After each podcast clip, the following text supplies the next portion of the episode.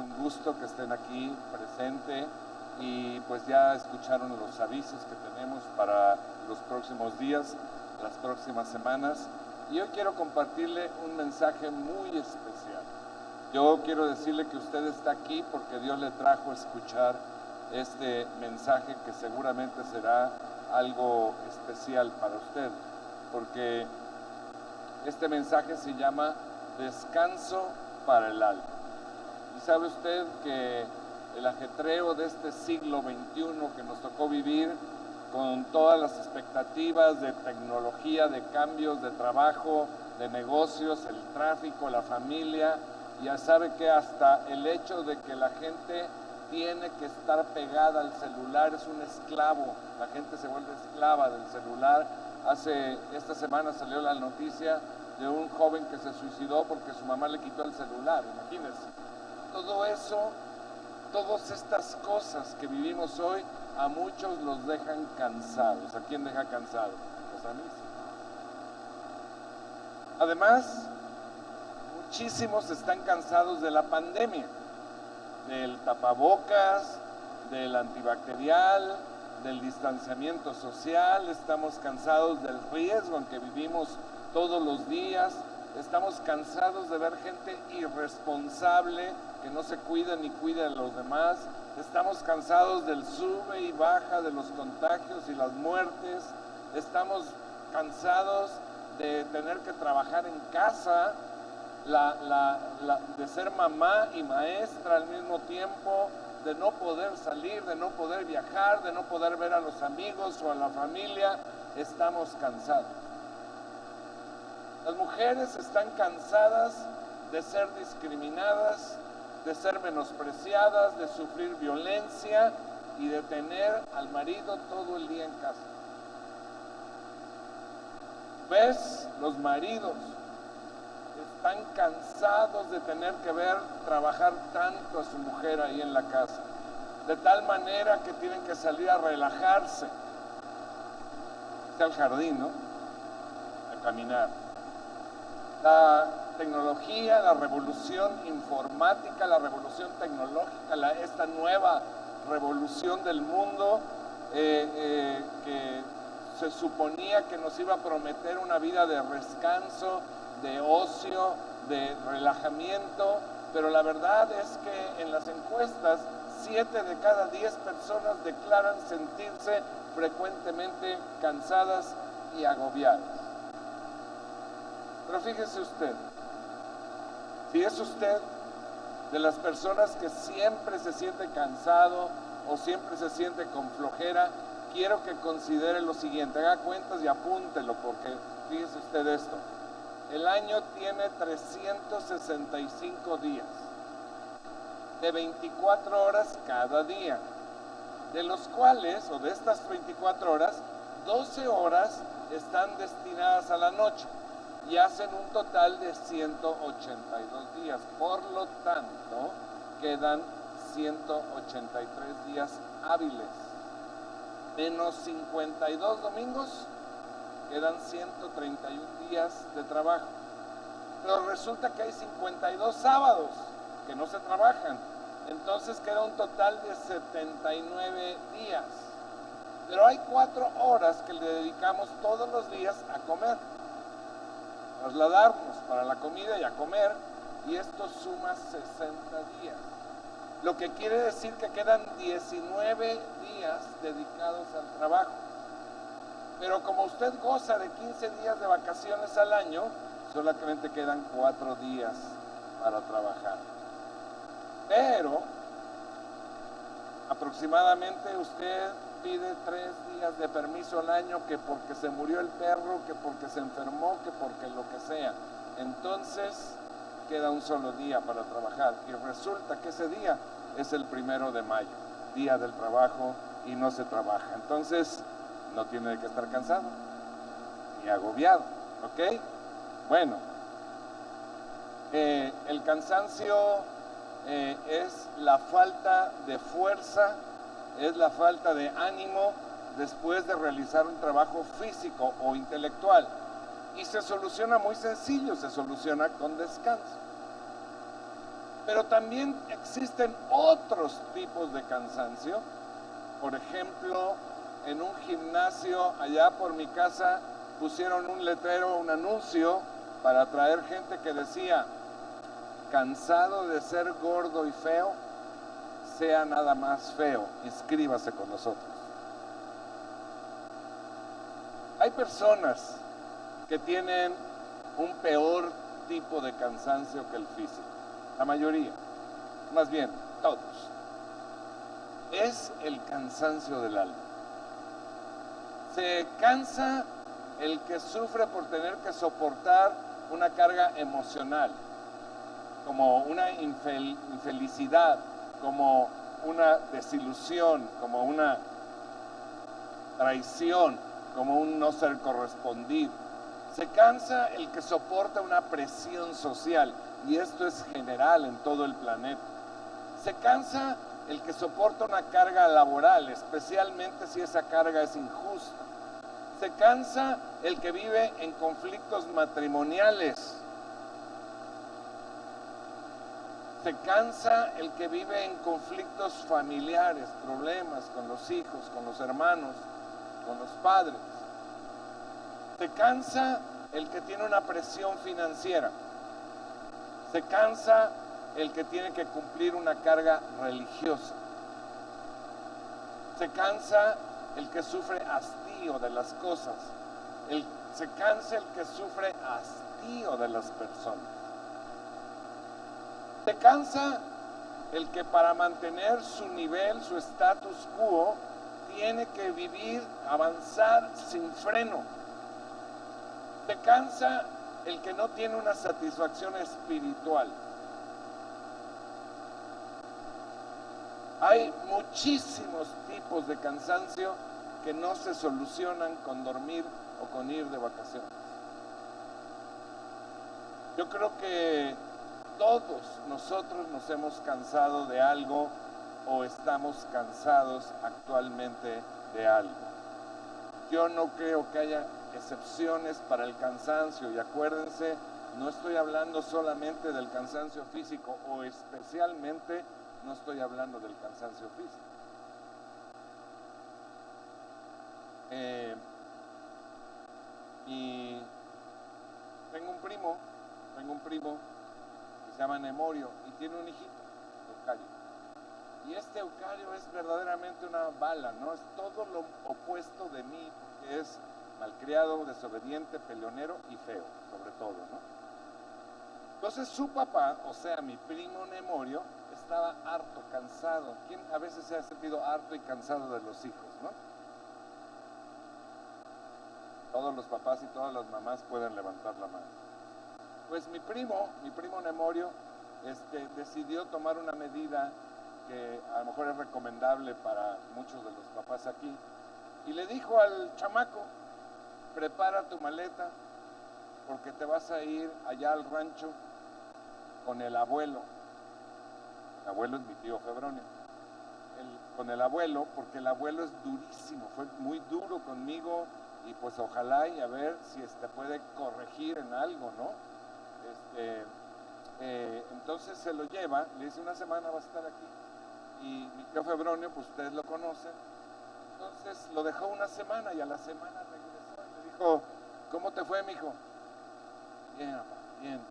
Cansadísimo, pero bien. Pues a ver, platícame qué hacías todos los días con el abuelo. Dice, pues agarraba el bote, lancha, y nos, llevábamos, nos, íbamos al centro del lago. Y luego ahí me dejaba y él se regresaba en el bote, en la lancha. Dice el papá, pues con razón, digo, debe estar cansadísimo de tanto nadar. No, papá, la nadada era lo de menos, lo difícil era salir del saco. Así es mi tío Febronio, ¿no? Bueno, Yo creo que todos estamos cansados de algo, todos nos hemos cansado de algo. Pero ¿sabe qué? Hay extraordinariamente buenas noticias. Y la buena noticia es que hay remedio. Ya sabe, usted acá está cansado físicamente, duerma, vacacione y se acaba el asunto, ¿no? Pero para el otro cansancio, el cansancio del alma, se necesita una solución más especial, una solución sobrenatural. Y la buena noticia es que sí hay remedio porque Jesús nos hace a todos nosotros un amoroso, un reconfortante llamado a todos los que por cualquier razón están cansados o agobiados en su alma, en su mente y en su corazón. Acompáñame conmigo a Mateo capítulo 11, versículo 28. Mateo capítulo 11, versículo 28.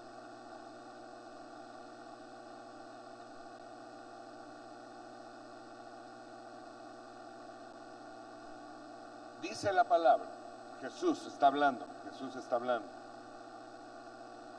Dice, vengan a mí todos ustedes que están cansados y agobiados, y yo les daré cansan, descanso. Carguen con mi yugo y aprendan de mí, pues yo soy apacible y humilde de corazón, y encontrarán descanso para su alma, porque mi yugo es suave y mi carga es Fíjese usted, la palabra que aquí se escribe o se traduce como cansados significa agotado, sin ánimo. Pues así es, cuando está uno agotado está sin ánimo, ¿no? Y agobiado significa tener una sensación de opresión, como que te está aplastando algo, como una inquietud intensa provocada por una situación o por una dificultad muy pesada que no puedes solucionar o que no le ves la salida. La palabra que aquí también se traduce como agobiados significa sobrecargado. Yo no sé si usted ha visto un automóvil sobrecargado, ¿no? O una camioneta, o un, camión sobrecargado. Parece que, que se va a despatarrar ahí en ese momento, ¿no? Esta es la palabra que el Señor usa para los agobiados, los que están sobrecargados, a los que le impusieron una carga muy difícil de llevar, muy pesada de llevar. En la Biblia hay muchas historias de personas cansadas y agobiadas. Les quiero recordar muy brevemente solamente una de ellas. Y esta historia habla de una mujer verdaderamente en una situación terrible. Era una mujer que había estado agobiada, cansada, eh, maltratada eh, eh, por llevar una carga demasiado pesada. Fíjese, tenía, y estamos hablando de hace dos mil años, tenía 12 años de sufrir hemorragia tras hemorragia, tras hemorragia, tras hemorragia. Yo no sé si a usted alguna vez le ha sangrado la nariz o, o una cortada, o le han sacado, o ha donado sangre, o le han sacado sangre, pero después de que uno pierde sangre se siente muy débil, se siente muy mal. Y cuando no es normal, cuando es continuo, continuo, continuo, pues es, imagínense, es un agobio, es un cansancio permanente. Y dice la palabra que esta mujer durante estos 12 años se había gastado todos sus ahorros en médicos, en tratamientos. Pero nada le daba resultado. No solamente no le daba resultado, sino que decía que estaba peor, cada vez peor, cada vez más grave. Y, y Jesús iba caminando entre una multitud. Y esta mujer pensó, ya estoy cansada, ya estoy muy débil. Entonces esta mujer estaba pues en esa situación y ella pensó, este hombre es Dios. Y él dijo que viniéramos a él si estábamos cansados y agobiados. Yo estoy cansada y agobiada. Así que me le voy a acercar no creo que me haga caso, pues voy a hacer una entre cientos o tal vez miles. Pero si logro tocar la orillita de su manto, yo estoy segura de que quedaré descansada y sana. Así que se acercó entre la multitud y logró alcanzar a tocar el manto de Jesús. Y ella pensó que quedaría en la total pues eh, desconocimiento de parte de Jesús, ¿no? Pero no le pasó inadvertida. Al Señor, escúcheme, nadie le pasa inadvertido. Nadie, absolutamente nadie. Así que Jesús se detuvo y dijo, ¿quién me tocó? Los discípulos inmediatamente, pues digo, yo creo que con cara de Juan, estás en medio de mil gentes, ¿cómo que quién te tocó? Dice, es que salió poder de mí. Y entonces la mujer se sintió descubierta y se acercó y se postró y dijo, yo fui. Y entonces Jesús le dijo, ahí en Marcos capítulo 5, versículo 34, le dijo, hija, tu fe te ha sanado. Vete en paz y queda sana de tu aflicción.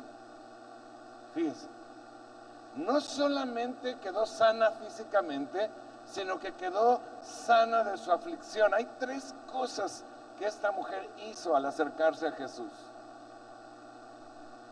La primera cosa que dice aquí es que Jesús le dijo, hija, en ese momento, por la fe de ella, había sido perdonada, había alcanzado vida eterna. Pero la segunda cosa es que alcanzó sanidad física. Y la tercera cosa es que logró ser descansada en su alma, ser libre de su aflicción. ¿A quién se le? Ahora, también los creyentes se cansan. En la Biblia hay historias, muchas, de hombres y mujeres de Dios que se cansaron. Y no estoy hablando otra vez solamente de lo físico, le voy a contar uno. Acompáñeme con su Biblia en 2 de Samuel, capítulo 21.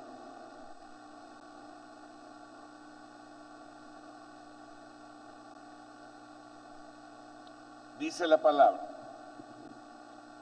los filisteos ya se acuerda usted que los filisteos eran los enemigos de Dios, ¿no? Los enemigos del pueblo de Dios. Hoy, si lo pudiéramos llamar de alguna manera, diríamos los acereros, ¿no? De Pittsburgh. Los filisteos reanudaron la guerra contra Israel y David salió con sus oficiales para hacerles frente. Pero David se quedó agotado. ¿Cómo se quedó David? Agotado. Así que intentó matarlo un gigante llamado Isbi Benob, que iba armado con una espada nueva y una lanza de bronce que pesaba más de tres kilos.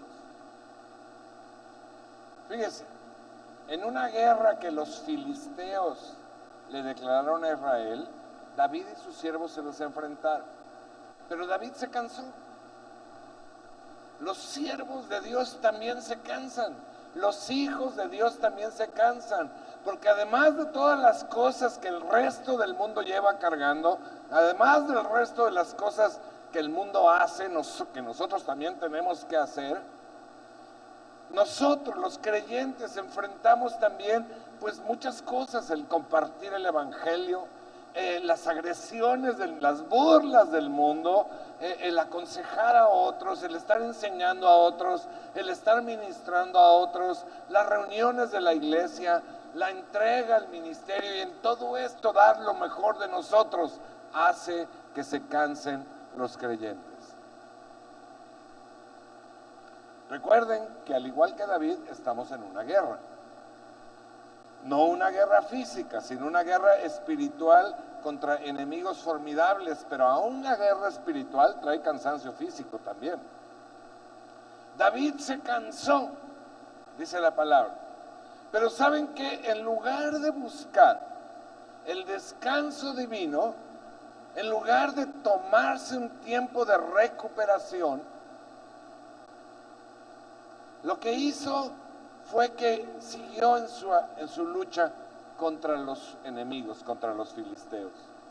Y entonces, solamente entonces, el gigante Isbibenov trató de matarlo.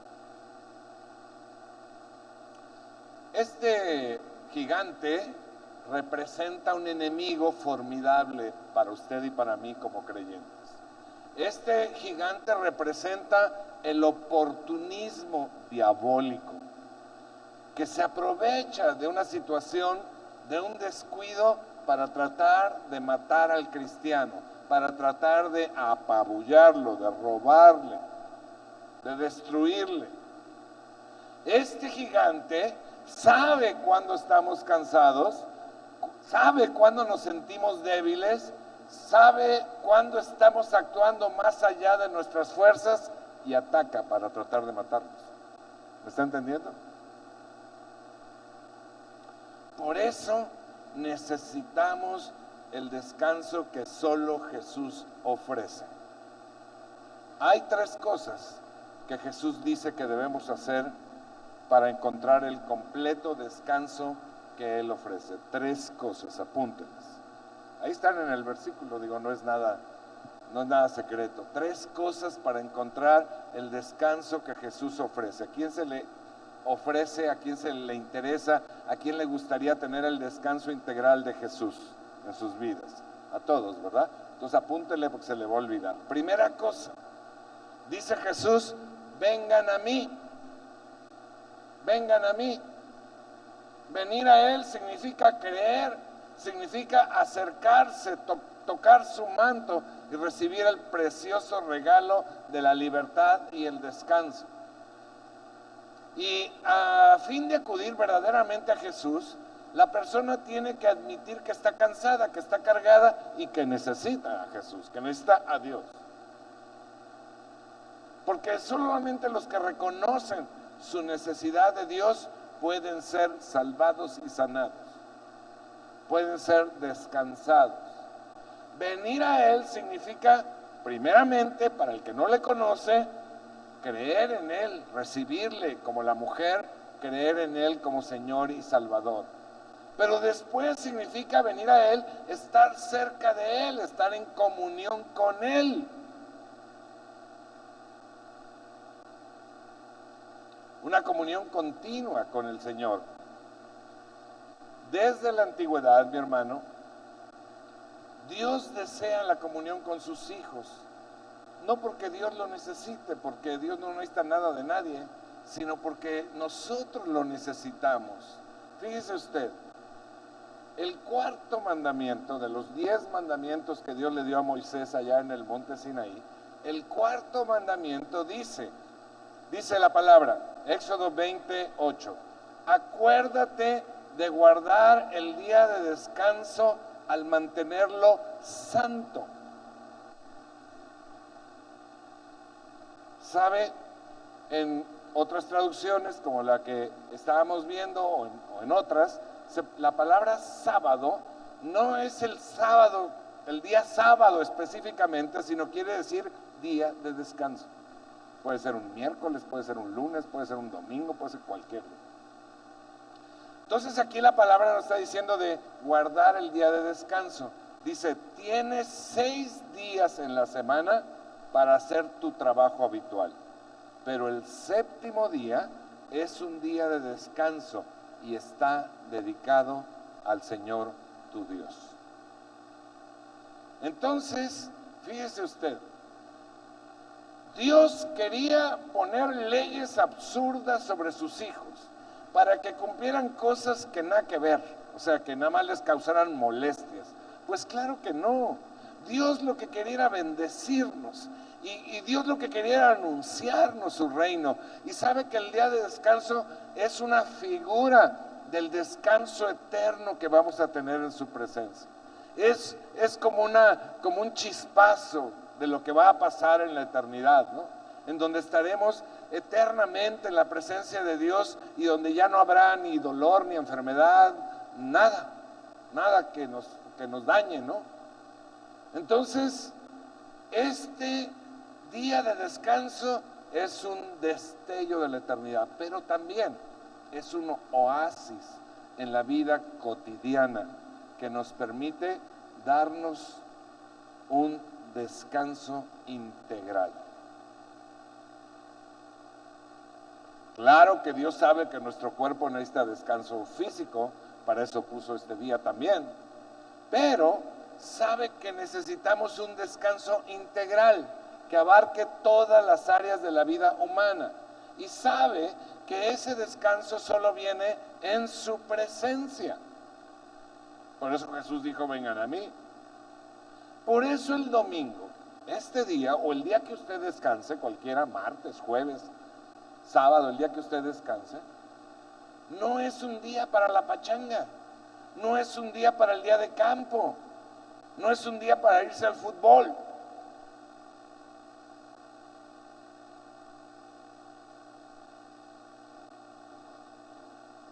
Es un día para dedicarlo a estar en la presencia de Dios, tanto en la reunión de la iglesia como en las demás actividades de la familia.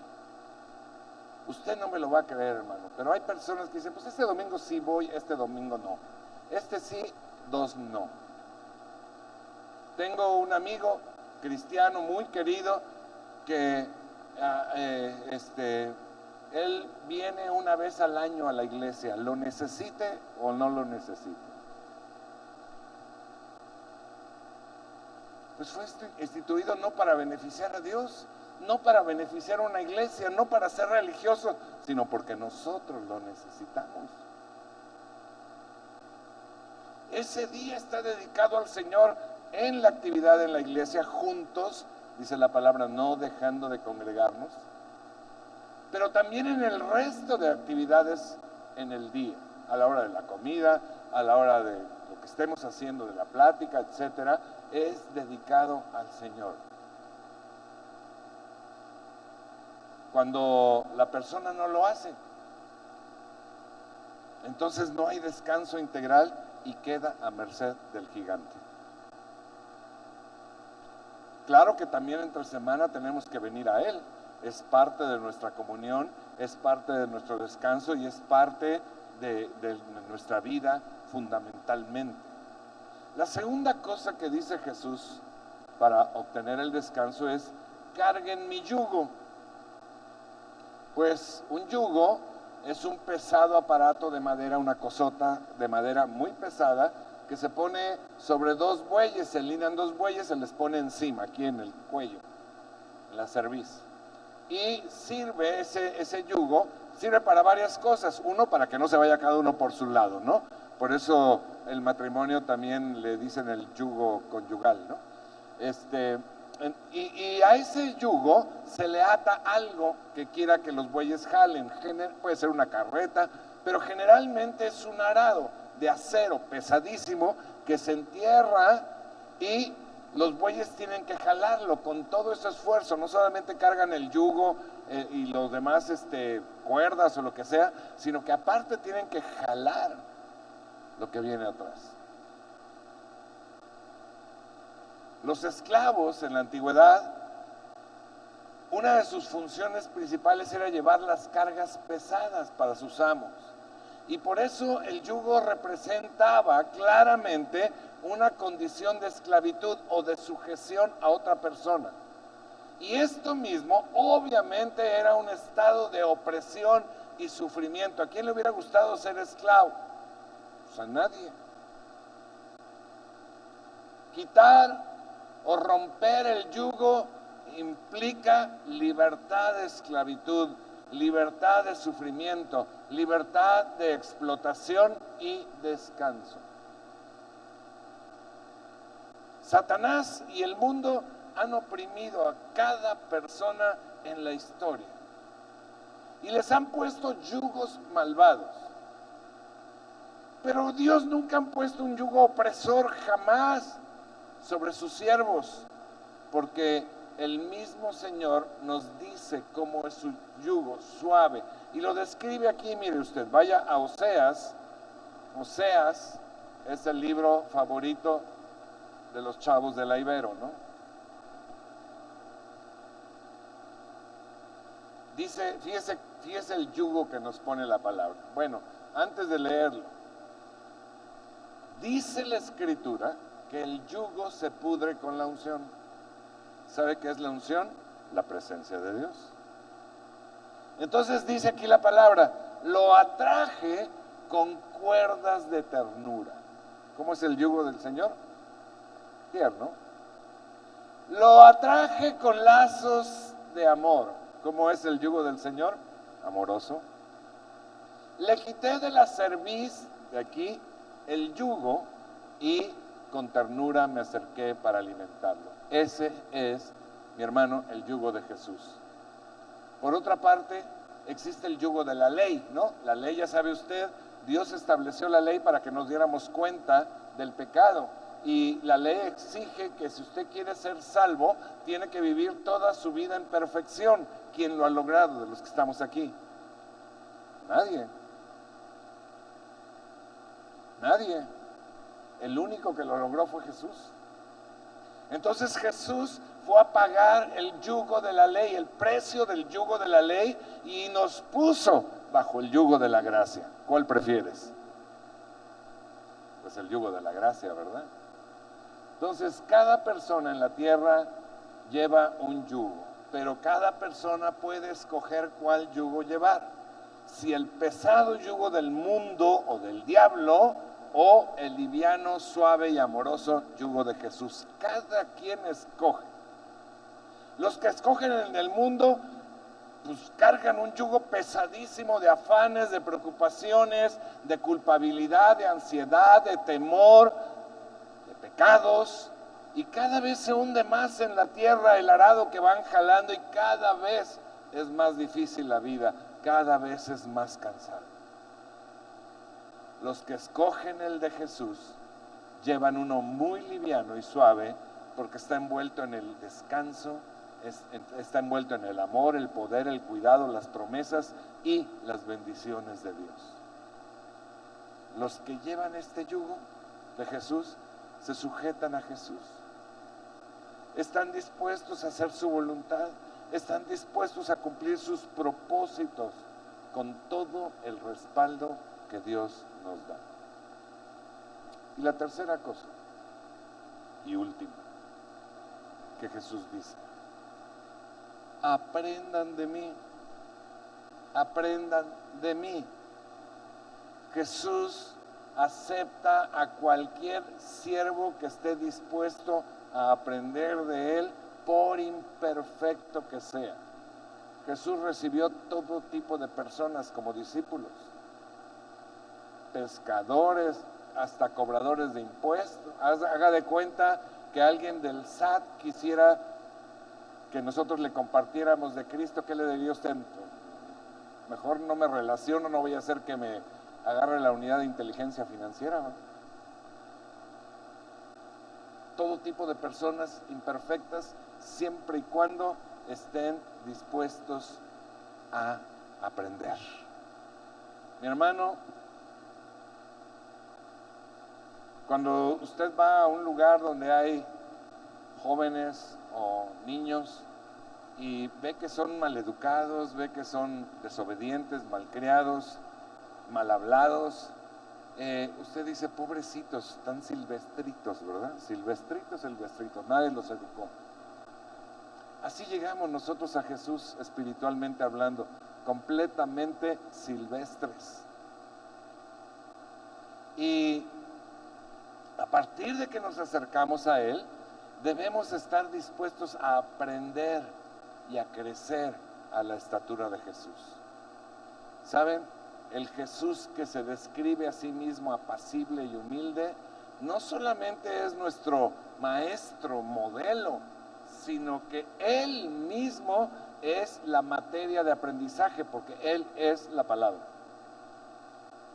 ¿Me está entendiendo? Entonces, todo cristiano, todo creyente debe encontrar en Jesús no solamente un maestro de quien aprender, sino principalmente un maestro a quien seguir, a quien imitar. Jesús dijo, 1 Juan capítulo 2, versículo 6, dice, el que afirma que permanece en Él debe vivir como Él vivió. Los autores bíblicos, mi hermano, inspirados por el Espíritu Santo, no incluyeron solamente lo que Jesús enseñó, sino también lo que Jesús hizo. ¿Por qué? Porque tenían el propósito de que cada uno de nosotros pudiera imitarlo. Primera de Pedro capítulo 2 versículo 21 dice, para esto fueron llamados, porque Cristo sufrió por ustedes dándoles ejemplo para que sigan sus pasos. Entonces el proceso que Jesús llama aprendan de mí consiste en recibir las necesarias, absolutamente necesarias enseñanzas teóricas, pero además seguir el ejemplo del maestro, ponerlo en práctica, intentando ser como él, imitándole a él. Jesús dijo, Juan capítulo 13, les he puesto el ejemplo para que hagan lo mismo que yo he hecho con ustedes. Así que con esto en mente, con estas tres instrucciones, vengan a mí, lleven mi yugo, aprendan de mí, podemos recibir el descanso integral y total que viene de Dios. Este descanso, mi hermano, es un regalo. Es un regalo que no lo ganamos con nada, lo ganó Jesús. Es un regalo que nos quiere dar. Y es el descanso del alma, es el descanso de la conciencia, de la mente y del espíritu y del cuerpo también, cosas por las que Él pagó con su vida y con su muerte en la cruz. Así que este pasaje, mi hermano, es una invitación maravillosa, amable, amorosa, para que vayamos a Él para recibir descanso. Hoy y mañana y pasado mañana y todos los días de nuestra vida. Así que si a usted se le antoja recibir el descanso integral de Dios, póngase de pie y vamos a vamos a clamar a él. Vamos a venir a él. Vamos a soltar nuestro propio yugo y tomar el suyo. Y vamos a aprender de él. Levante sus manos y dígale, Señor, yo, yo te pido perdón si no me he acercado a ti, si no he venido a ti por descanso. Y te pido perdón si he seguido llevando el yugo del mundo. Y te pido perdón si no he aprendido de ti, pero hoy quiero recibir tu descanso integral. Hoy vengo a ti. Hoy recibo tu yugo de amor. Y hoy empiezo a aprender de ti y a obedecerte. Y Señor, que tu Espíritu Santo descienda sobre cada uno de nosotros. Señor, que tu descanso empiece a fluir en este momento. En el nombre de Jesús. Descanso en el cuerpo. Descanso en la mente.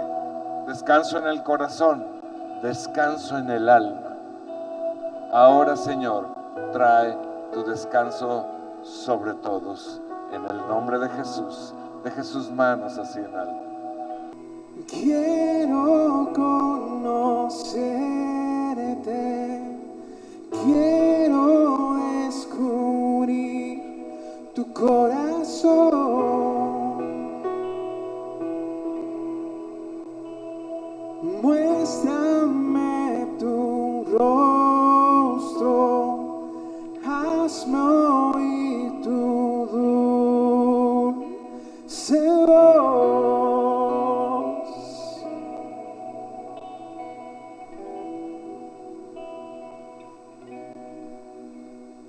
¿Y en dónde más si no es en ti, si no es por ti? ¿Y dónde más puedo yo correr si no es a ti, si no es a ti? Y en tu presencia puedo descansar y en tu presencia puedo respirar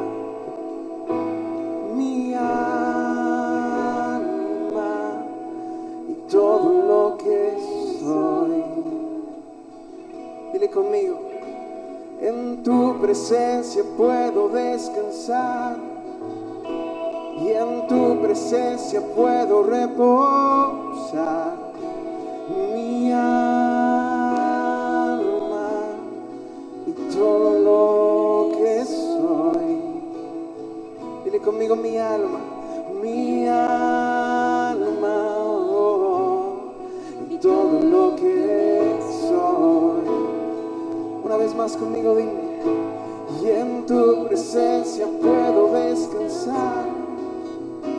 Y en tu presencia puedo respirar. Mi alma y todo lo que soy. Mi alma oh, y todo lo que soy. Mire, extienda sus manos un momento así. Diga, el Espíritu Santo fluye a través de mí, Señor. Trae tu descanso para mi alma, Señor. Reconozco como esta mujer del flujo, como este rey David en su cansancio. Reconozco que estoy cansado, Señor, y que nada más de ti puede venir el descanso integral. Fluye, fluye, Señor. Quiero estar en tu presencia. Vengo a ti, Señor. Vengo a ti, Señor. Fluye, fluye, fluye con tu descanso. Que en este momento, Señor, tu Espíritu Santo esté tocando cada mente, Señor, cada músculo, cada corazón, cada alma, Señor, que está creyendo en ti, creyendo en tu promesa, Jesús, que tú traes descanso para todo el que está cansado y agobiado. Señor, tú conoces la historia de cada uno. Tú conoces, Señor, en qué se ha visto envuelto, qué le ha cansado. Pero ahora, Señor, recibimos sobrenaturalmente tu descanso. Y yo bendigo, Señor, a cada uno de los que hoy están acudiendo a ti, Señor. Y yo te bendigo a ti, Padre, porque tú piensas en nosotros, Señor, y tú haces maravillas para nosotros en el nombre de Jesús. Amén.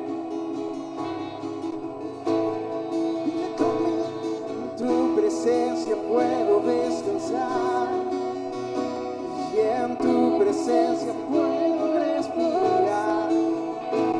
Mi alma oh, y todo lo que soy.